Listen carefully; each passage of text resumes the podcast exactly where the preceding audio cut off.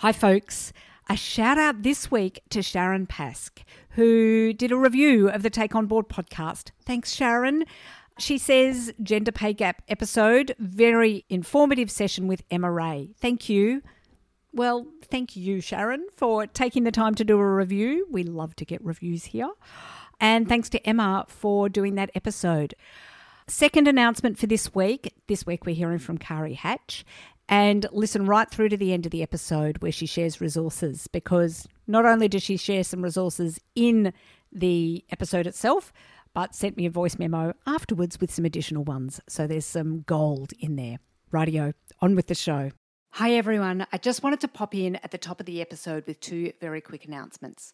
Now, today I am talking to Hannah Brown about cybersecurity, and we mentioned at the end, but I wanted to put it on your radar up front, that she is running a free workshop, Building Cyber Resilience. It's on Friday, the 29th of January. Yes, in two days' time, if you're listening to this on the day it comes out, at 12.30. There's a link in the show notes, and I highly recommend you get along to that. Secondly, my board accelerator program early bird closes this friday so if you want to be part of it their morning group is already full at the time of recording, there's still a couple of spots left in the other groups. So if you want to be part of it, get on it quick, basically. Right, on with the show.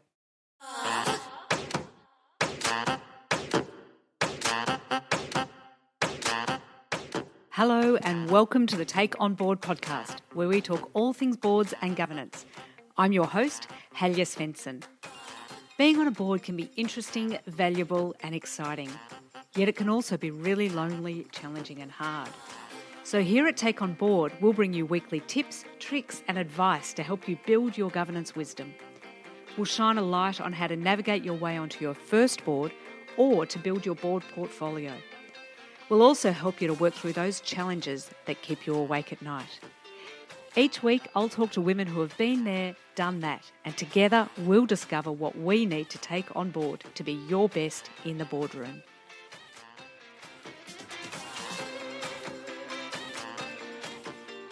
Today on the Take On Board podcast, I'm speaking to Hannah Brown about cybersecurity. First, let me tell you about Hannah. Hannah is on the board of Greenpeace Australia Pacific, and she's the chair of the nominations committee, which is how I first met her a couple of years ago. She also reports into an advisory board as the managing director of Midnight City. Hannah is a technology leader, an entrepreneur, and is now building her fifth tech company, Midnight City. For 15 years, she has worked on strategic transformation initiatives with startups, scale ups, and innovative enterprises, helping to build high performance teams and progressive, digital first, human centric organisations. Her core skills are in technology leadership, organisational development, building high performance culture, and influencing for change. Welcome to the Take On Board podcast, Hannah. Thanks, Helga. It's great to be here. So, Hannah, as always, before we get into this conversation about cybersecurity, tell me what's something from the last month or so that you're proud of?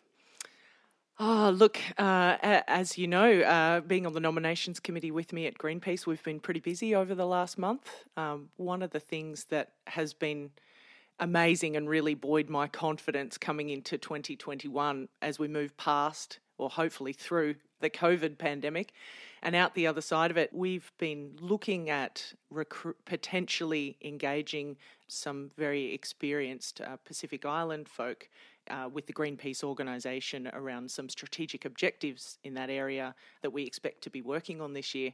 And having the opportunity to connect with some incredible cultural leaders from that area of the world around how we can better impact environmental outcomes around climate change has been an absolute one of the greatest privileges of my career. And you know I always imagined I'd be able to make a difference but being able to make a difference by connecting with people who are deeply experienced and very passionate about issues that I'm also passionate about and and how we can work together to affect great outcomes in regards to those issues has been a, a real honor and and something that I only ever imagined I could do and and it's been it's a it's been a dream coming true really in the last month doing that work on behalf of Greenpeace so I mean that is awesome to hear on so many fronts partly because I'm on that nominations committee with you and it's great to hear that we've got some pretty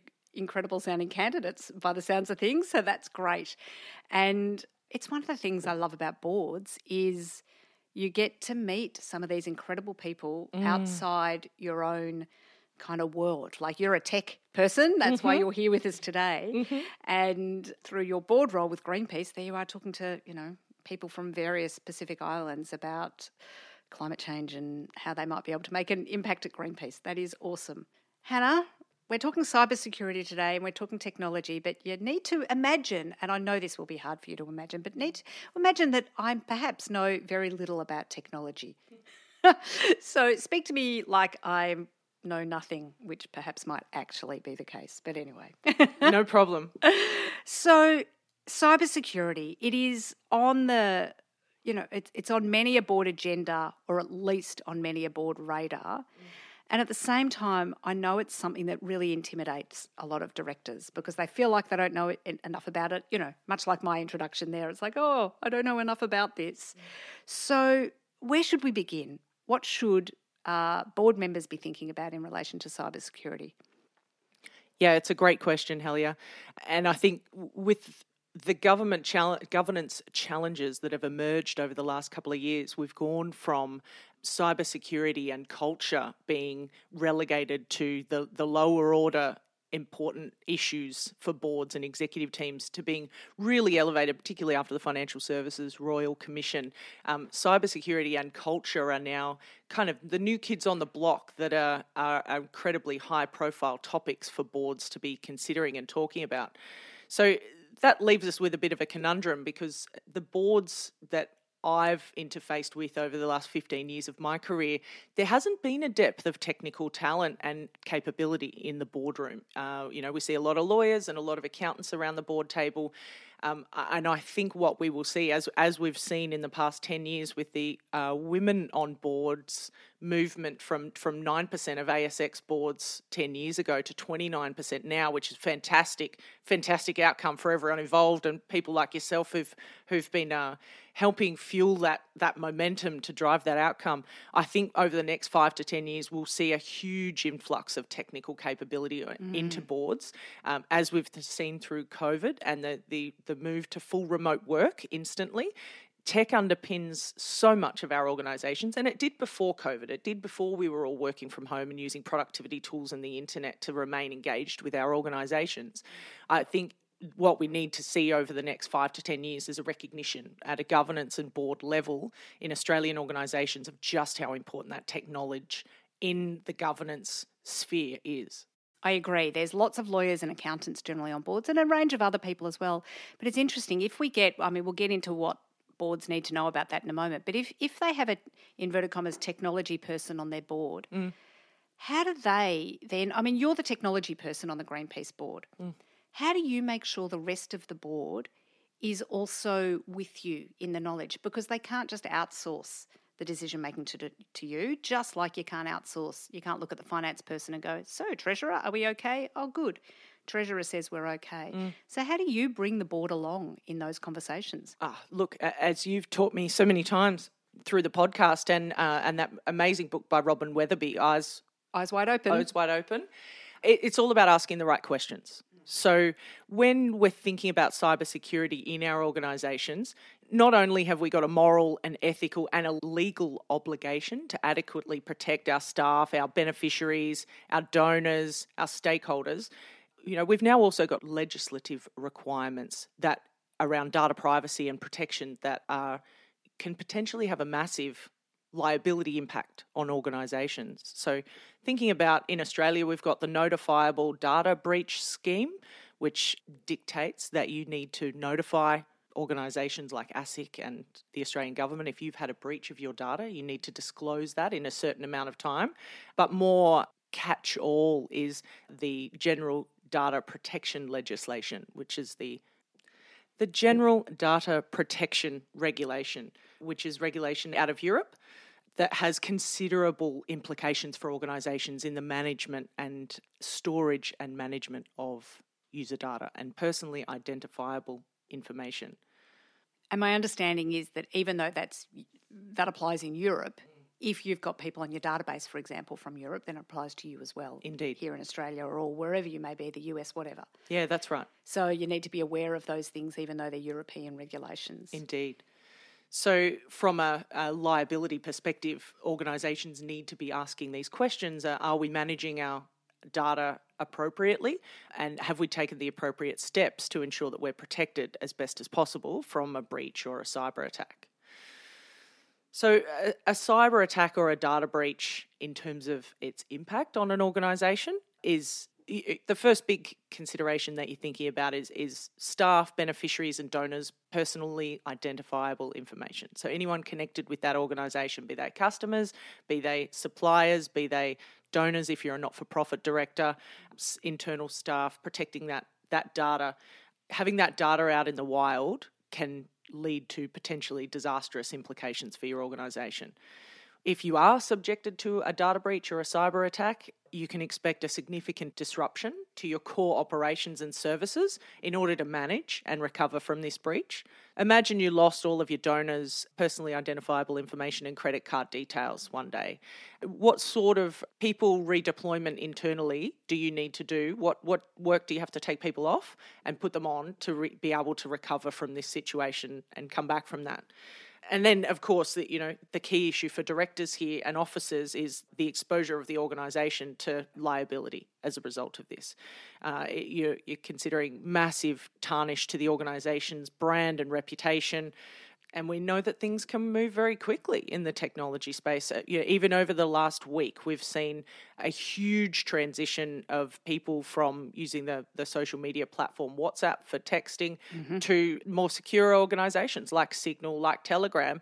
Elon Musk tweeted, you know, just use Signal in response to someone complaining about WhatsApp's new privacy policies, and we saw 25 million people join Telegram and 25 million join Signal in, in three days.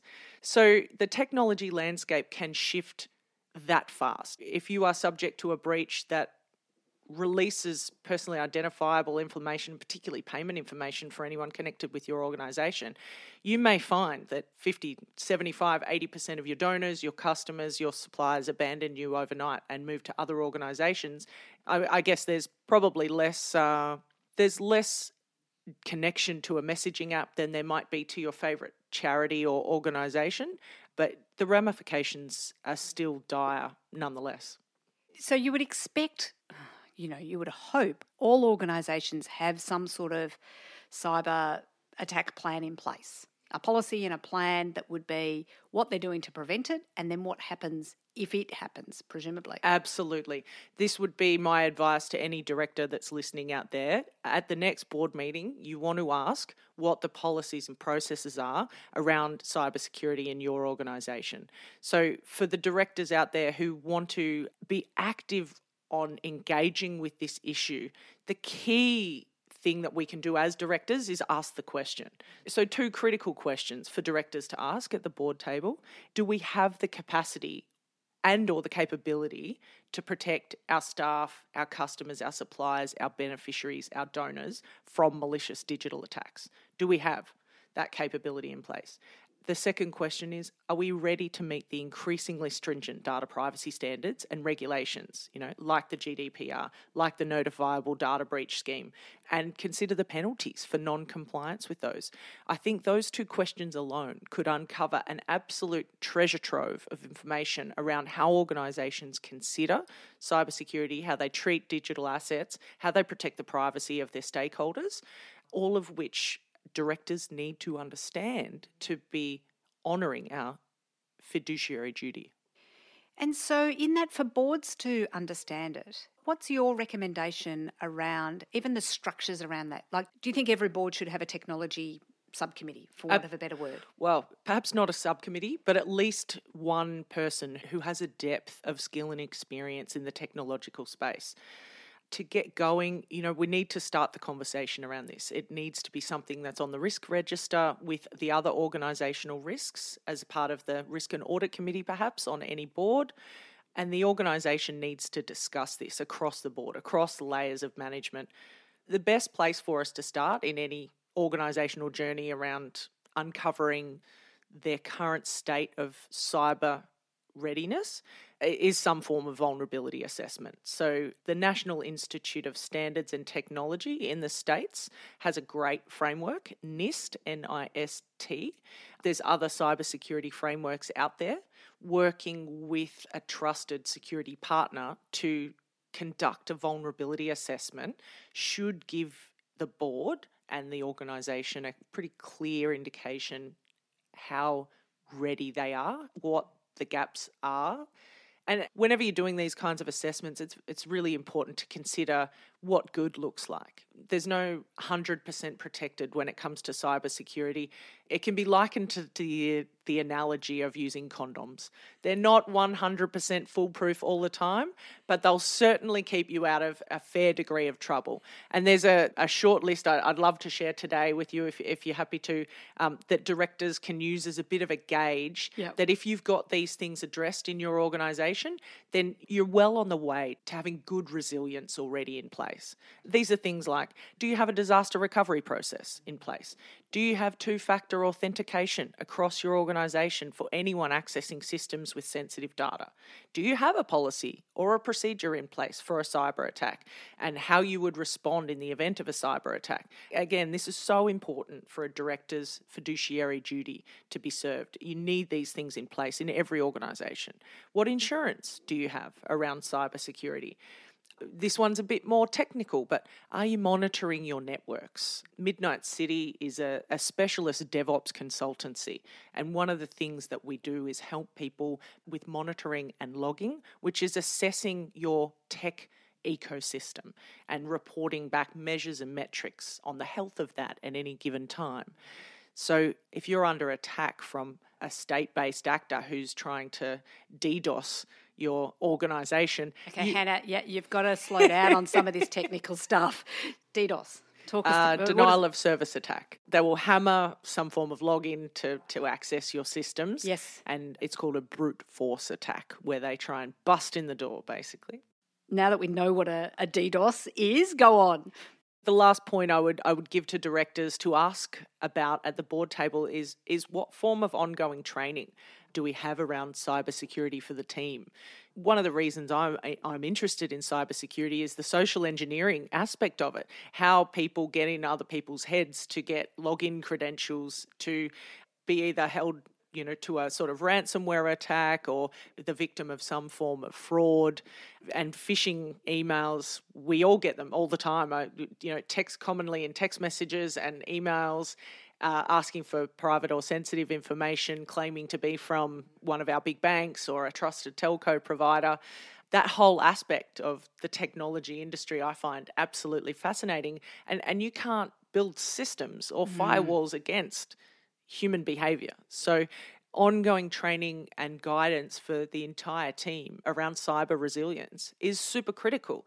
Because if you've got someone who's got access across a broad range of your systems and they're not protecting their password and their access credentials effectively, your organization could be liable for a massive data breach. These things are, are, are crucial and they're not tools that we can implement, they're ways of working when it comes to the humans in our organizations. Yeah, I've heard this a number of times that we're not going to prevent it, as you say. I- We haven't talked condoms on Take on Board before, but I, you know, I think it's probably a, a reasonable analogy in this instance. You can't necessarily prevent it happening. You can minimise it and have in place protections Exactly. so that it doesn't, and training and all of those sorts of things. I know you're not on Facebook, which, you know, I admire greatly, but all those stupid surveys that go around on Facebook asking about where you grew up and, you know, what your pet's name was. It's like, oh, you mean the answers to all of those security questions that Yes. get asked all the time? Oh, 100%. That's exactly what they are. We're going through a very painful time in human history right now where we've got these, you know, social media is relatively new to the human race. And I remember the early days of social media when it was hailed as this connector right across the globe and and we've seen it during the Arab Spring how those social media platforms were used to coordinate protests and but the flip side of that is you know we've seen the Trump supporters on Parler in the in recent weeks using that to coordinate Mm. assaults on American democracy in the Capitol. Like mm. these are, at the end of the day, all technology is just tools and they just enable humans to do human things using mm. new tools. So I think we've had a very painful and creaky introduction to social media. And it's one of the effects of that that I despair over is how we shed our data. We do not care seemingly. Who knows what about us? We we post stuff on instagram on facebook on twitter mm. on linkedin and all of the other ones that i don't keep up with because i'm not in that space anymore. We just give it away for free. Like it's, mm. it's not important to us at all. And and actually the way ai is coming around now and growing and developing potentially we're setting ourselves a real rod for our backs yeah as we move forward. So i think there'll be a swing back towards privacy. In uh, my humble opinion i think people are starting to take digital privacy a little more seriously and the fact that we have a right to privacy online we don't we don't need to sign up to be spied on by the social media companies and the big tech giants and have everything, every keystroke we ever enter into our computer or phone recorded so that some organization can analyze our behavior and sell us consumer items more effectively. Uh, I think we'll see a swing away from that over the next couple of years because I, I don't think it's necessarily very healthy or supports a really robust, psychologically well adjusted human race. So, if there is a swing back to privacy, like I think for organisations or for board members of organisations, there's two sides to that. One is that hopefully that means the individuals that work within that organisation become more careful about their data so that it mm. makes it a bit safer. Mm-hmm. But what should the organisations themselves be thinking about in terms of potentially a swing back to privacy or you know, for those organisations that are on LinkedIn, that are on Twitter, that are on Facebook, that are on Instagram, what, what should they be thinking about? Look, great question. When Edward Snowden revealed some years ago now that the NSA was collaborating with tech giants to covertly surveil both foreign and domestic residents of the United States and, and all kinds of people all across the globe. I was working at ThoughtWorks at the time. They were heavily involved in a in a global response to online data privacy. And one of the things that ThoughtWorks talked a lot about at the time was be sensitive about the information that you're collecting. So, as an example, every now and then I'll do yoga at a yoga studio in Northcote, not very far from here. To do yoga at that studio, they want my first name, my surname, my phone number, my email address, whether I've got any previous injuries, and a, and a laundry list of other questions, which if you step back for a second and think about it, why does a yoga studio need to know that about me for me to be able to do yoga? It's not appropriate. It's disproportionate to the services provided. For organisations, and this is probably more for the management team than the directors, be really conscious and cognizant about the information and data that you are collecting. Do you need that information from those customers to effectively deliver that service? Now, what I've personally seen in the last five years, which is a symptom of the environment that we are in and the place and time in history that we are in is this land grab for data. Every organization has seen Google and Facebook monetize customer data and sell advertising space and commercialize that incredibly effectively. And so now you've got every organization in the world scrambling to find out everything they can about everyone who interacts with their organization so that they can feed it into the AI machine and get in inverted commas insights out the other end, which is how can we monetize this relationship more effectively. That to me is dangerous. It's set a, a precedent that's disproportionate to being able to provide the services that we need. And I think, you know, for me, I, I deeply respect organizations who only collect the data that they need even just in relation to this cybersecurity event that we're running uh, on the 29th of January, in putting together the form for collecting the information for that, I'm thinking very deliberately about what's the minimum I need from anyone who would like to listen to this workshop, this seminar, so that we can provide that service. Hmm. I don't want more information than I absolutely need to provide that service. That's the paradigm shift of thinking, I guess, is not let's take, as an organization, there's this idea of let's take everything we can get. And I think that's I, I don't think it's appropriate. And I think it's wrong and it's dangerous. I think we need to be thinking about what we need to provide the best service and respect the rights to privacy that our customers and stakeholders have. all that additional data brings additional risk for organisations because if you lose it all, That's right. yeah, And I remember when JP Morgan's hack happened a few years ago now, and I just shook my head and I thought, well, if JP Morgan can't get this right with all of the resources and the money and the, the capability that they would have inside those four walls, like every organization is vulnerable to attack in some way, shape, or form. And it's not a case of if, it's a mm. case of when. So mm. as directors, we need to be prepared. And being prepared for me goes right back to what are the decisions we make around the data that we collect in the first place? yeah, great point. Oh, Hannah, I knew this would happen. We're coming to the end of the time. So, what are the key points you want people to take away from the conversation that we've had today? Look, thanks, Helga, and it's been a real pleasure to be here. For me, the questions around that directors need to ask around the board table is the critical thing here. So, do we have the capacity and or the capability to protect our staff, our customers, our stakeholders, our suppliers, our beneficiaries, our donors from malicious digital attacks? And are we ready to meet the data privacy standards and regulations, so the GDPR and the notifiable data breach scheme and the penalties associated for non compliance. If every board in Australia asked those two questions over the next couple of months, we could potentially prepare our whole economic landscape to be more resilient to cyber attacks. And the way technology is exponentially evolving, this problem isn't going to go away. It's always going to be an arms race. It's always going to be about protecting yourself as effectively as you can for the environment and landscape at the time. And that's going to require vigilance and ongoing investment. Well, that's very handy for me, Hannah. I'm just about to join the finance and IT committee of one of my boards, and uh, I can turn up with a couple of questions at the next committee meeting to ask about that. So thank Perfect. you. Perfect. Great advice for me. So, can you recommend a resource for the Take On Board community? Uh, look, uh, Midnight City is running a cyber resilience seminar for it is specifically for non-profit directors but i suggest for organizations and boards that don't have a depth of technical capability on the board there will be learnings there for for every director we're running that on the 29th of january at 12.30 and i can give you a link for the show notes for people to who, anyone who's interested to register That would be fantastic. And registering, of course, with only the minimum amount of information required. that's right No fishing going on here. oh, thank you, Hannah. That has been so useful. As I say, I know technology and cybersecurity is on the radar for, all- well, hopefully every organisation.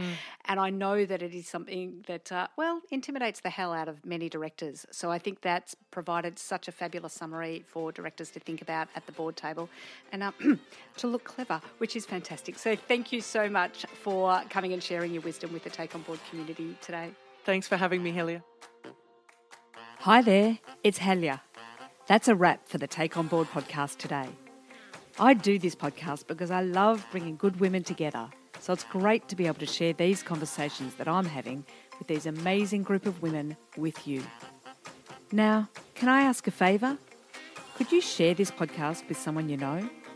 Perhaps you can share it with some of your board colleagues or someone else that you know that's interested in exploring all things boards and governance.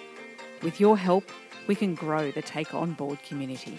Last but not least, if you want to continue the conversation, you can also join us over in the Take On Board Facebook group, where there's lots of great discussions, tips, tricks, and resources being shared. I would love it if you can join in the conversation there. You can find it by searching Take On Board in Facebook. Thanks for listening, and tune in next week for another fabulous conversation.